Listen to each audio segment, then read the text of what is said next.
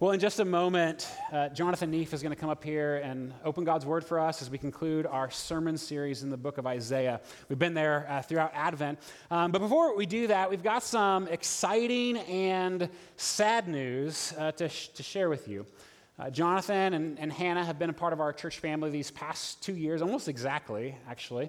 Um, and Jonathan has served as an associate pastor here as, as, part of our pastoral residency program. For those of you are unfamiliar with Christ Community, we are a teaching hospital. And so we partner with a, a seminary in Chicago. Uh, we take on a couple of uh, recent grads uh, every year. They stick with us for a couple of years. Um, we hopefully train them, mentor them, help develop them, and then we send them out. And they serve God's church uh, all over the country. In fact, I was the very first of our pastoral residents 13 years ago, and we are about to welcome our 30th resident at our downtown campus just this week. Uh, it's pretty amazing if you think about it. It's truly one of, one of my favorite things about Christ Community. Um, is that we do this. It's a, it's a, way that we give ourselves away. It's, it takes a lot of effort, um, but it's a beautiful thing to see what God does through these individuals as they serve His church all over, all over our world, really. Um, but it's also a hard thing because uh, it means that in the last 13 years, I've said goodbye to a lot of friends, and we've said goodbye as a church to a lot of really, really good pastors. Um, and you probably can tell where this is going, right? Well, Johnny got a job. It's a good thing. We're excited. Yeah, let's do that. Let's...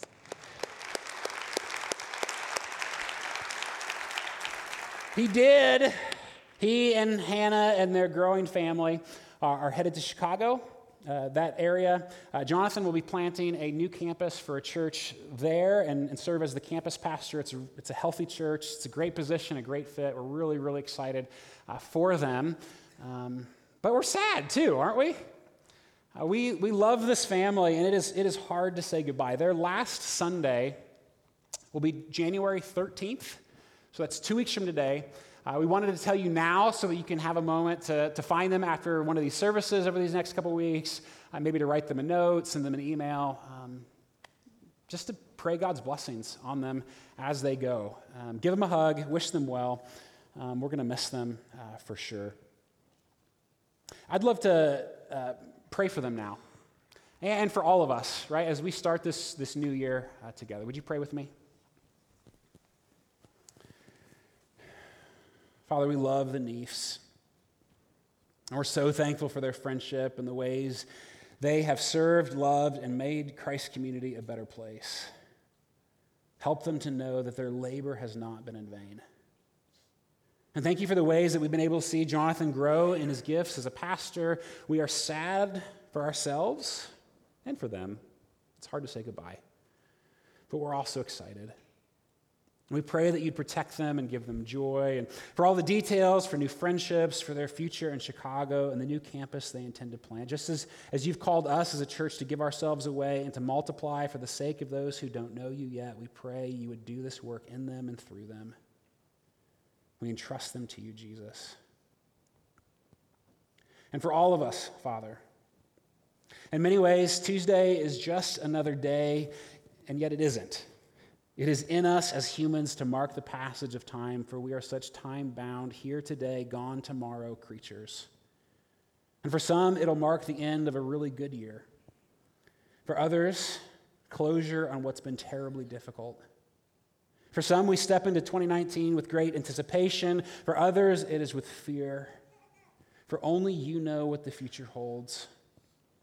And so, for both the joys and sorrows of 2018, we give you thanks. And for the joys and sorrows ahead, for we know there will be both, we give you thanks. Just be with us along the way. We pray for your protection and provision, for your joy poured out on us, for our friendships and families, our workplaces and schools and community. Help us know individually and collectively that our labor is not in vain. And we pray that each day would be seen as a new opportunity to love and serve you and to love and serve our neighbors and everything that we do. Let us be the people you've created and called us to be. Let us be your church with faithfulness, joy, anticipation, let us see more of you, to walk more closely with you, loving you more than all the gifts you have given us. trusting you more than all the things around us. And be glorified in us, we pray. Amen. Would you stand with me for the reading of God's word? Our primary text this morning is from Isaiah chapter 65. As I said, we're, we're wrapping up uh, this series, but I'm also going to read from Revelation 21. It's the last couple pages of our Bibles. Even though there's many years and a whole lot of pages in between these two passages, they're very similar, uh, and we want to see that as we enter into this time. But first, first from Isaiah. For behold, God says, I create new heavens and a new earth. And the former things shall not be remembered or come into mind, but be glad and rejoice forever in that which I create. For behold, I create Jerusalem to be a joy and her people to be a gladness. I will rejoice in Jerusalem and be glad in my people. No more shall be heard in it the sound of weeping and the cry of distress. No more shall there be in it an infant who lives but a few days, or an old man who does not fill out his days. For the young man shall die a hundred years old, and the sinner a hundred years old shall be accursed. They shall build houses and inhabit them. They shall plant vineyards and eat their fruit. They shall not build and another inhabit. They shall not plant and another eat. For like the days of a tree shall the days of my people be, and my chosen shall long enjoy the work of their hands. They shall not labor in vain or bear children for calamity, for they shall be the offspring of the blessed of the Lord and their descendants with them. Before they call, I will answer. While they are yet speaking, I will hear. The wolf and the lamb shall graze together. The lion shall eat straw like the ox, and dust shall be the serpent's food. They shall not hurt or destroy in all my holy mountain, says the Lord. And now, Revelation 21. Then I saw a new heaven and a new earth. The first heaven and the first earth had passed away, and the sea was no more. And I saw the holy city, New Jerusalem, coming down out of heaven from God, prepared as a bride adorned for her husband. And I heard a loud voice from the throne saying, Behold, the dwelling place of God is with man. He will dwell with them, and they will be his people, and God himself will be with them as their God. He will wipe away every tear from their eyes, and death shall be no more. Neither shall there be mourning, nor crying, nor pain any more, for the former things have passed away. And he who is seated on the throne, that's Jesus, said, Behold, I am making all things new. This is the word of the Lord. Thanks be to God. And before, before you sit down, just to make him super uncomfortable, can we thank Johnny as he comes up here? Mm.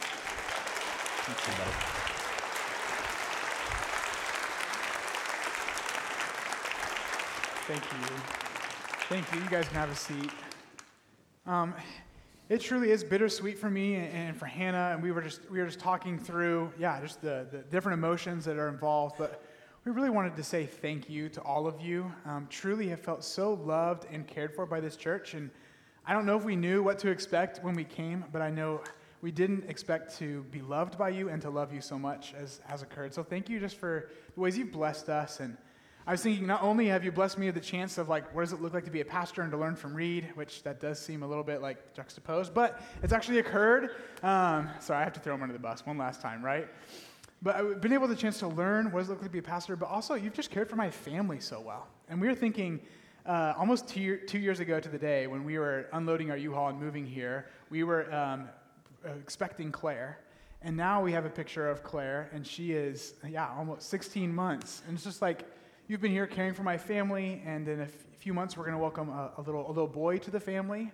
So, just a lot of the, you guys have just been here for us during a lot of this season. So, thank you so much for caring for us. We are, we are truly grateful and humbled. Um, I also want to say, don't stop. There will be a resident after me at Olathe, and please love on them like you've loved on us. And uh, there are currently three other residents that you are caring for at Christ Community. It's multi site, so you don't see them every day, but Darren and Anna Lund are at Leawood, and Henry Thompson is at Brookside, and Ben and Jacqueline Beasley are going to be joining the downtown team here in a few days. So you're just you're doing a lot of great work through the multi-site team and through the residency and caring for land for Shawnee Mission and the downtown building. And so just you're doing a lot. Don't stop. I know it can be hard to give yourselves away, but my life is one that has been changed by your love. So thank you for that. And we are again, we're just truly grateful. Okay, before I tear up or say something dumb, I'd love to, love to pray. Father, I do thank you for being a God that gives yourself away. Lord, um, through, through Jesus, the, his person, Lord, through your spirit, amidst our lives. Thank you for, for um, giving yourself to us. Lord, we uh, pray that we would know you more and love you more. I pray this morning that your word would be proclaimed, that your spirit would be alive um, and at work through us, and that you, I would get out of the way and that your word would do the work. In Jesus' name I pray. Amen. Well, it's uh, kind of fun to jump into Isaiah and kind of wrap up our ser- sermon series on home and what that looks like. And I can't help but think of it um, in terms of the new year. I love New Year's. It's one of my favorite holidays. I like to look back at the things that have happened this last year and what's been good and what's been hard. Um, and I love to sit down and try and plan out this next year and say, what are things I'd love to accomplish? What are things that uh, I'm looking forward to and that I'm scared of. And so I just, I love this season. It kind of feels like, oh, there's a fresh start and a new beginning and a, a chance to start over, um, if you will. And I think that's how a lot of our world looks at New Year's, right? Uh, people are going to be making all of these promises and New Year's resolutions. And the kind of hope behind that is that this year could be different. This year could be better, right? If I just lose a little weight, or I could finally get a girlfriend or get married, or maybe my kids could finally start to get along, or whatever it is for this next year, we get excited and we get hopeful um, for there to be change, for things to be different. And I, uh, well, I love that, love the New Year's and that thought of it. A new year isn't going to fix our problems, right? Because what we need, we don't need a new year. We need a new home.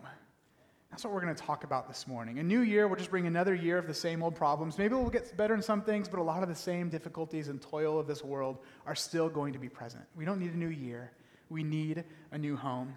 And the thing that we're going to discover throughout this sermon series that, uh, that we've been looking at for the book of Isaiah and home is that home is a place where God makes all things new.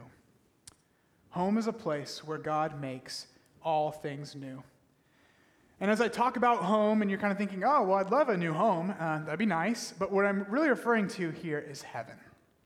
And we're going to walk through that together and kind of have it organized around three points. Uh, the first is a question of why do we need a new home? Then we're going to look at what this home is not, and then we're going to look at what this home is. So that's kind of our, our roadmap for this morning as we dive in, uh, looking at home, heaven, what does this look like? How does God make all things new? And I want to begin with why do we need a new home? Why do we need a new home? Uh, the best way I can think to, to illustrate this is to tell you the story of a man on a plane with a backpack. Maybe you've heard this story.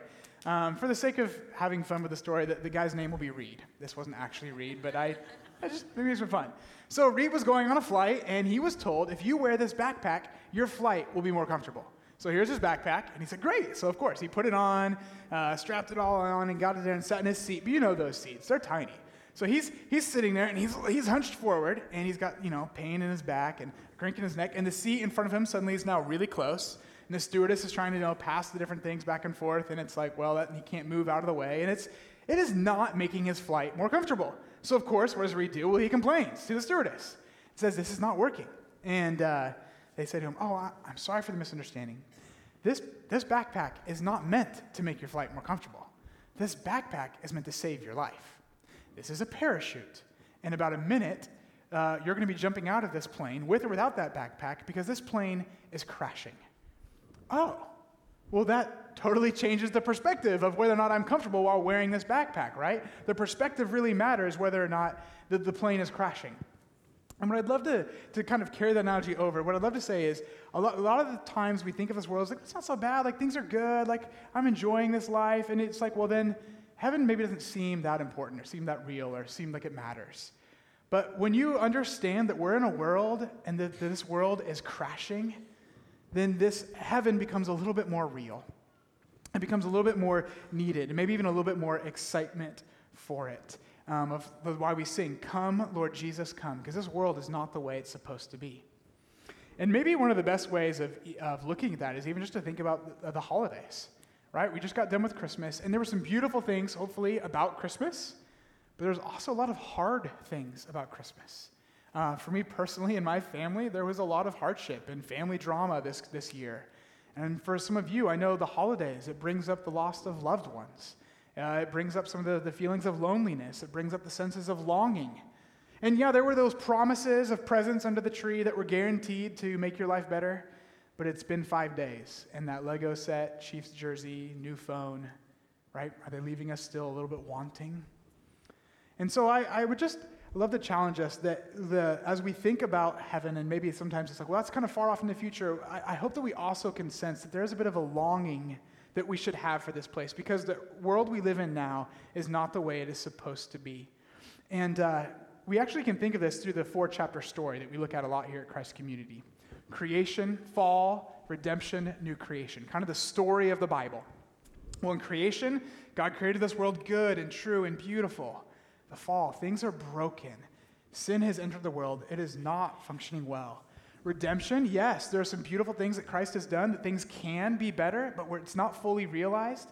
And what we get to talk about today is that hope, that beauty of the new creation, where one day the wrongs will be made right, where Christ will rule, and where things will be, things will be new. So that's where we're going. I hope we see that there is a need for it and how it kind of fits into the story of Scripture. And uh, with, with that in mind, I, would like to start thinking through okay, so we have a need for this new, this new heaven, this new creation. What will it be like? And we're going to start with the antithesis. What will it not be like?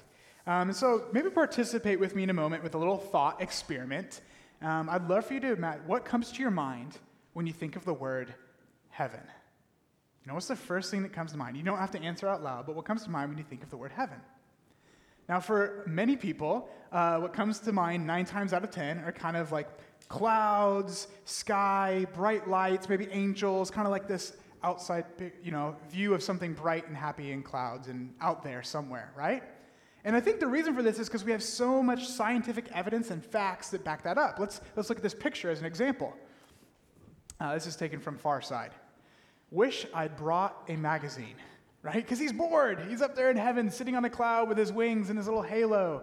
But it is meant to be humorous, but I do think that this is often kind of what comes to our mind when we think of heaven. Heaven's kind of like, that's for people who want to be like religious and think of this thing that's kind of out there and it's an ethereal world. You know, it doesn't have any substance to it, it's not going to be physical, it's just out there somewhere. That's what we think of.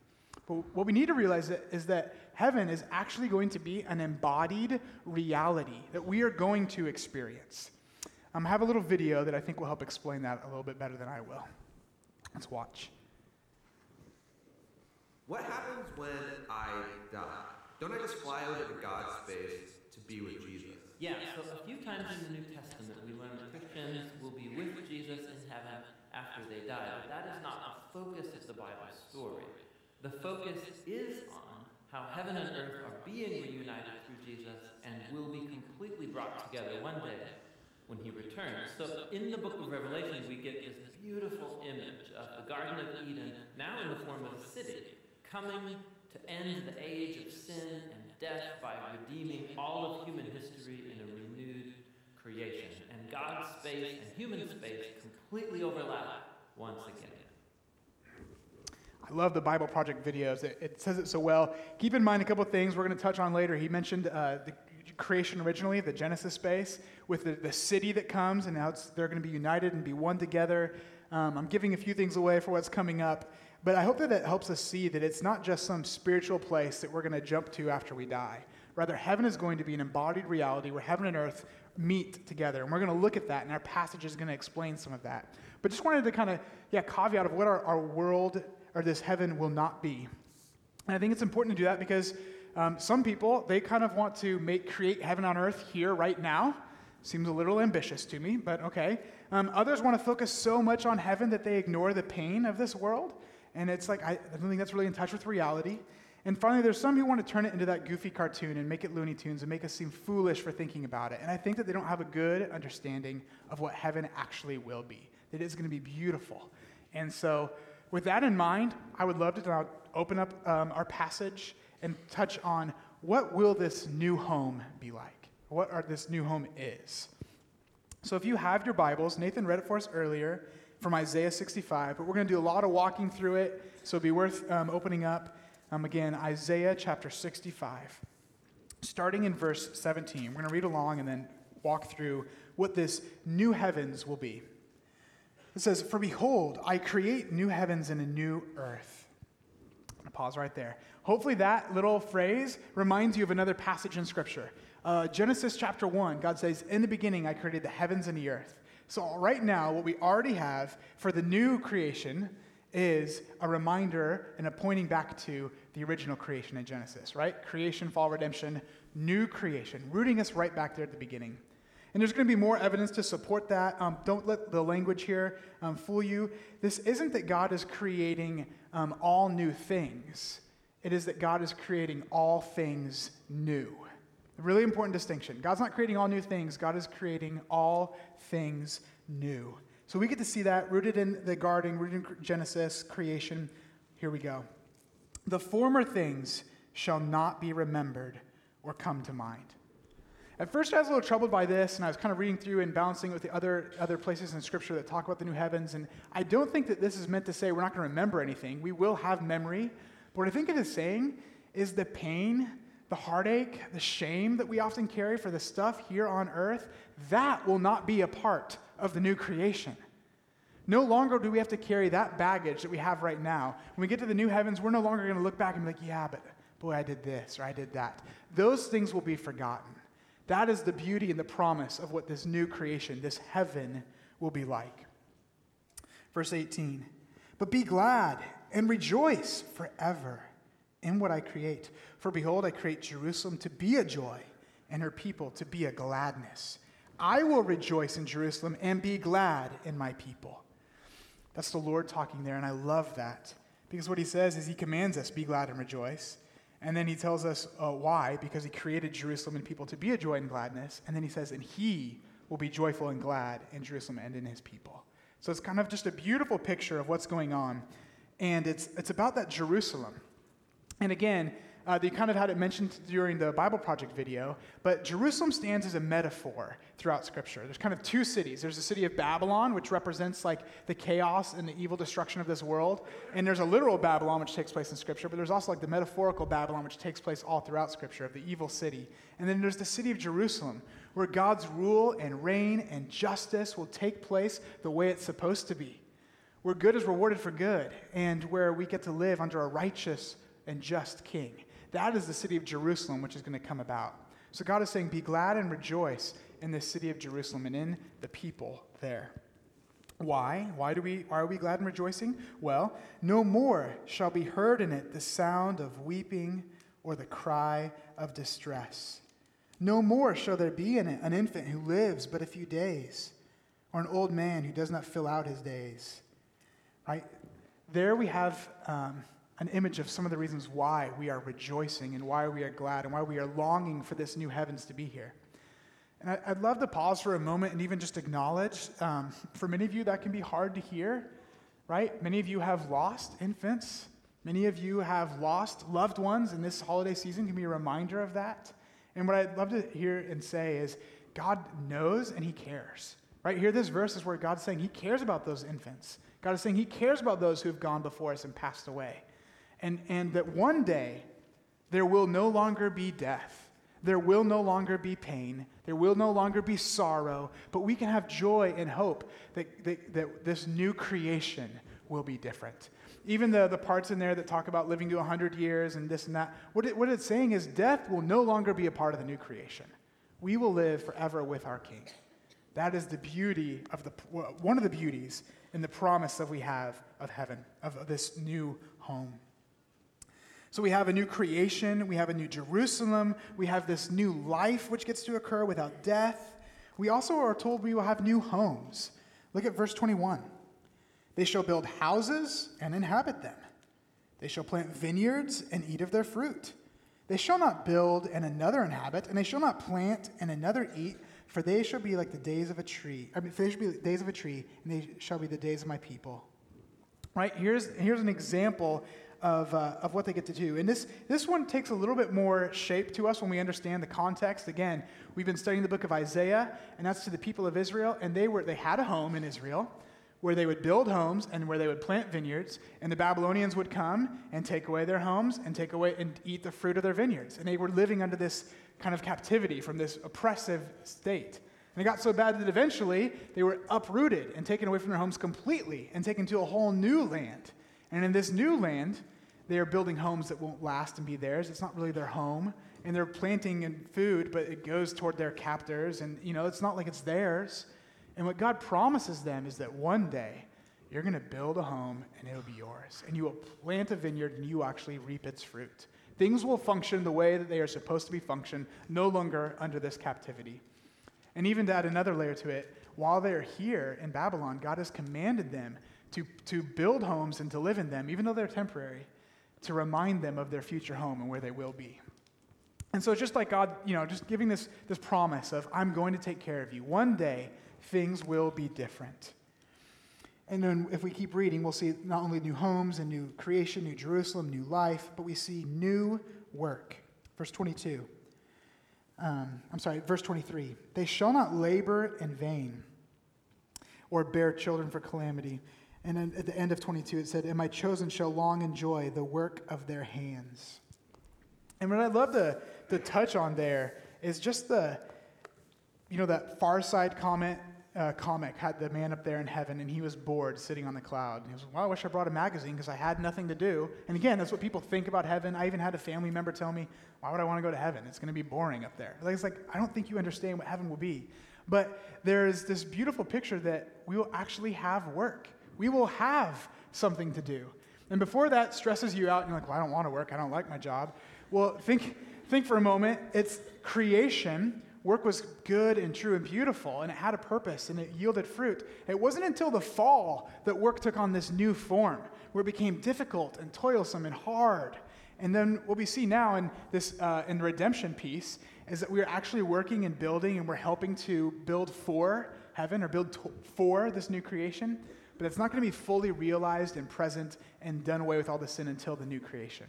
But at that new creation in heaven, there will be work, and it'll be done with joy and gladness, and it'll bear fruit, and it'll be exciting to see. It's going to be different than it is here, but there will still be some work. Um, it's kind of a beautiful picture. And maybe to help illustrate it, um, N.T. Wright has a book, and it's called Surprised by Hope, and it's about the new creation. If you'd be interested in reading more about it, highly recommend it. It's a great book. But he has an analogy of our contribution and service here and how that contributes our work here and now toward the new creation. So I'm going to read um, a little a quote from him as he describes how this works. He says, The image I often use in trying to explain this strange but important idea is that of a stonemason working on part of a great cathedral. The architect draw, already drew up the plans, and he has passed on the instructions to the team of masons as to which stones need carving and in which way. The foreman distributes these tasks among the team. One shapes stone for a particular tower. Another serves or carves the delicate pattern that breaks up the otherwise forbidding straight lines. Another works on gargoyles or a coat of arms, and another is making statues of saints, martyrs, kings, and queens. They're vaguely aware that the others are getting along with their tasks, and they know, of course, that many other departments are quite busy with different things as well. And when they've finished with their stones and their statues, they hand them over without necessarily even knowing very much about where it will be in the eventual building and where their work will find a home. They may not have seen the architect's complete drawings on the whole building, and they might not even know where their stuff will go. They may not live either to even see the completed building with the last work where it belongs. But they trust the architect and that the work they have done in following the instructions will not be wasted. They are not themselves building the cathedral, but they are building for the cathedral. And when the cathedral is complete, their work will be enhanced, ennobled, and will mean much more than it could have meant when they were chiseling it and shaping it down in the stonemason's yard. I hope that beautiful picture of what the cathedral will be like is, is helpful as you imagine our, our work now. Like our work, it, it, we're contributing and, and we're, um, we're working for good here and now, but it's not going to be fully realized until the new creation. We're not building heaven on earth right now, but we are building for heaven when they are, when they are together. And again, a quick caveat work does not just mean the things that we, that we do. The greatest things that we accomplish might be the person that we raise. Like work is paid, unpaid, it's all the things that we do. That is hard here, but it contributes to what will be. And then when we are in the new creation, it will be without any toil and it'll be blessed and it will be enjoyable. That is one of the promises we see here. New work. So we've had new creation, a new Jerusalem, a new life, new homes, new work. Two more things here that I see in this text. Verse 25, there's going to be a new peace or a new shalom, going back to the garden. It says, The wolf and the lamb shall graze together. The lion shall eat straw like the ox, and the dust shall be the serpent's food. They shall not hurt or destroy in all my holy mountains, says the Lord. There we have the example. We've kind of, you know, uh, when we had creation and then the fall, creation started to war against itself. Like it's no longer functioning the way it's supposed to. Creation also is at odds with man. Mankind is at odds with other, with other humanity. And mankind is at odds with God, right? All of these relationships are distorted and broken. But what we see in the new creation is it's going to be restored to where lions and lambs can be together because creation is no longer at war. There's no longer famines or earthquakes or tornadoes, or these natural disasters are no longer a part of the new creation. Things are functioning the way they're supposed to be. And even along those lines, the last piece of that, we talked about the relationship of, of creation being restored. There's also the relationship, all these relationships will be restored, but the next one focused on our passage is the relationship between God and humanity. That is also restored, which is my favorite part of this text. Look at verse 24. It says, Before they call, I will answer. While they are yet speaking, I will hear. Do you hear that intimacy language that exists in this new creation? Like, how often have we cried out to God and felt like He doesn't even hear us, or He's not even there, He's not even real, or it's not changing or mattering or making a difference? Yet in the new creation, before they call, I will answer. Before we even, before we even voice our needs, we're so in- intimate, He knows them. And while they are yet speaking, I will hear. There is this image of intimacy and restored relationship that gets to be a part of this new creation, which I find beautiful. And that theme is actually picked up in Revelation, and I want to go ahead and read that for us. Again, Revelation 21, verses 1 through 5. This is written um, over 700 years after prophet Isaiah, but also picking up on these themes. It says, Then I saw a new heaven and a new earth. The first earth Heaven and earth had passed away, and the sea was no more. And a holy city, this new Jerusalem, came down from God, prepared as a bride adorned for her husband. And I heard a loud voice on the throne saying, Behold, the dwelling place of God is with man. The word there for dwelling place is the same word we find in John, where it says, And Jesus came down and dwelling placed, or tabernacled, or dwelt among us. So that's that word of intimacy, of, of relationship being established and being together and dwelling together. So, God, behold, the dwelling place of God is with man. He will dwell with them. They will be his people, and God himself will be with them as their God. He will wipe away every tear from their eyes. Death shall be no more. Neither shall there be mourning or crying or pain anymore. The former things have passed away. And behold, I am making all things new. That is the promise that we get to hang on to. That is the thing that we get to hold out for as we wait for heaven, as we wait for this new creation. It is the promise of intimacy restored between God and man, of relationship restored between God and man. There it is again. And that's the beautiful thing. And you know, all the other things are nice. I mean, I can't, I, I'm, I'm excited for no more tears, no more pain, no more sorrow.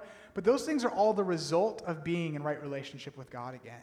And if we are pursuing just those things, as opposed to pursuing God, it's idolatry. Right? We're not after just those things. Hopefully, what we're after is to be with God again, and that these things follow from it.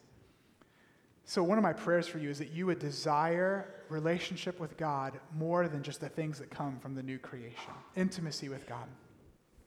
Again, that's a lot that we've had here um, from Isaiah. I hope that it paints a better understanding of what heaven will be like. Heaven and earth it's a new creation. It's new, all these new things that we read about. Hopefully that's exciting to you. Hopefully it's a place that we want to be and that we are saying, Come, Lord Jesus, come. And maybe then the next logical question, which just comes to my mind, is so just to be sure, how do we get in? I mean, it's a bit crass to say it that way, but how, how do we get in? And uh, who gets into heaven? And of course, we're, we're probably thinking to ourselves, well, not, the, not evil, evil can't be a part of heaven because then heaven would just be like it is here on earth, and that wouldn't do any good. So, no evil, and therefore probably no evil people. But, you know, good thing we don't know any of those people ourselves. So, there's no evil. Um, but what about the religious people? Will they be in heaven? And the reason I bring this up is because Isaiah 65 that we've been reading talks about this new creation. And then Isaiah 66, God confronts the people of Israel. And he uh, confronts them because of their religious hypocrisy where they go through the motions, but their heart is far from God. Let's read verse 3 of chapter 66. it's talking about the things that people would do for sacrificing um, before the temple to the Lord. Things that are good, they should do, but then how God receives them because their heart is far from Him. It says, He who slaughters an ox is like one who kills a man. He who sacrifices a lamb, like one who breaks a dog's neck. He who presents a grain offering, like one who offers pig's blood. He who makes a memorial offering of frankincense, like one who blesses an idol. These have chosen their own way, and their soul delights in abominations. God isn't after us going through the motions. And I even just I just bring it up because it is so easy for myself to do, and I would imagine for some of us to do, to say, oh, I'm a, I'm a good person. I'll be in this new creation one day. I'm pretty good. Like I go to church, I pray before meals, I sing the songs up here, I'll read my Bible. Like I'm a pretty good moral person. I deserve to be in heaven. If that's our attitude, then we're missing something. Here is what he says is one who will find rest. Rest meaning peace or shalom, or meaning finding the new creation. 66, verse 2. Where is the place of my rest? He says, But this is the one to whom I will look, he who is humble and contrite in spirit and trembles at my word. Humble, contrite in spirit, trembles at his word. This is the gospel. That God comes not to save those who think they're good enough, but to save those who say, I am a broken sinner. God comes to save a sinner like me and like you. Not the proud or arrogant, but the poor and the needy. Amen, right? This is the Jesus, this is what Jesus came to die for. Jesus came to die for sinners like you and me. And what gets us into heaven? We are saved by grace, grace alone, through faith alone, in Christ alone. That is how we get to be a part of this new creation, a part of this kingdom. So, my prayer for us today as we wrap up is just that we would seek, um, yes, we'd seek and be excited and joyful about this new creation that we get to be a part of and that we'd be humble and contrite in spirit, realizing that it is because of Jesus that we get to have intimacy with God and with this part of the Trinity, that we get to be there. So that is my prayer for us today, and I'd love to just close us in prayer as we think through longing for this place where God will make all things new, and that we get to be a part of it through the blood of Jesus. Let's pray together. Lord, I do just thank you that you are a good God and that one day things will be restored and right and beautiful and true. And Lord, I confess my, my sadness and anger and frustration at the here and now, that things are so broken and that I long for things to be different. But Lord, I do thank you from your promise from your word that they will be different one day. I pray for this perspective to be able to think about heaven and this new creation for what it is and to be excited about it. And Lord, I thank you for the ways you have sent Jesus, and Lord, the ways that you have your spirit a part of our lives right now, and that we get to imagine this heaven and to think of this heaven, and that we get to be a part of it one day. May we long for that, and may we say, Come, Lord Jesus, come. It's in His name we pray. Amen. Amen. Well, again, thank you so much for being with us this morning. If you have questions about who we are as a church, we'd love to get a chance to meet you and greet you, or even about these things that we believe in, why we continue to put our hope not simply in the here and now and what we can see and touch, um, but on this new creation that God is breaking through with for his people. Um, that we get, to, we get to experience it even now in small ways, and we anticipate it greatly um, in, the, in the future. Well, as we go uh, this morning, uh, for being the, the, the church gathered here in this place, the church scattered in all the places that God has put us. That's the real work of the church, right?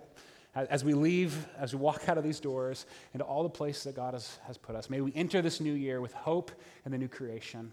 And as we embrace it, may the Lord bless you and keep you. The Lord make his face shine upon you and be gracious to you. The Lord turn his face towards you and give you peace. Amen. Go in peace.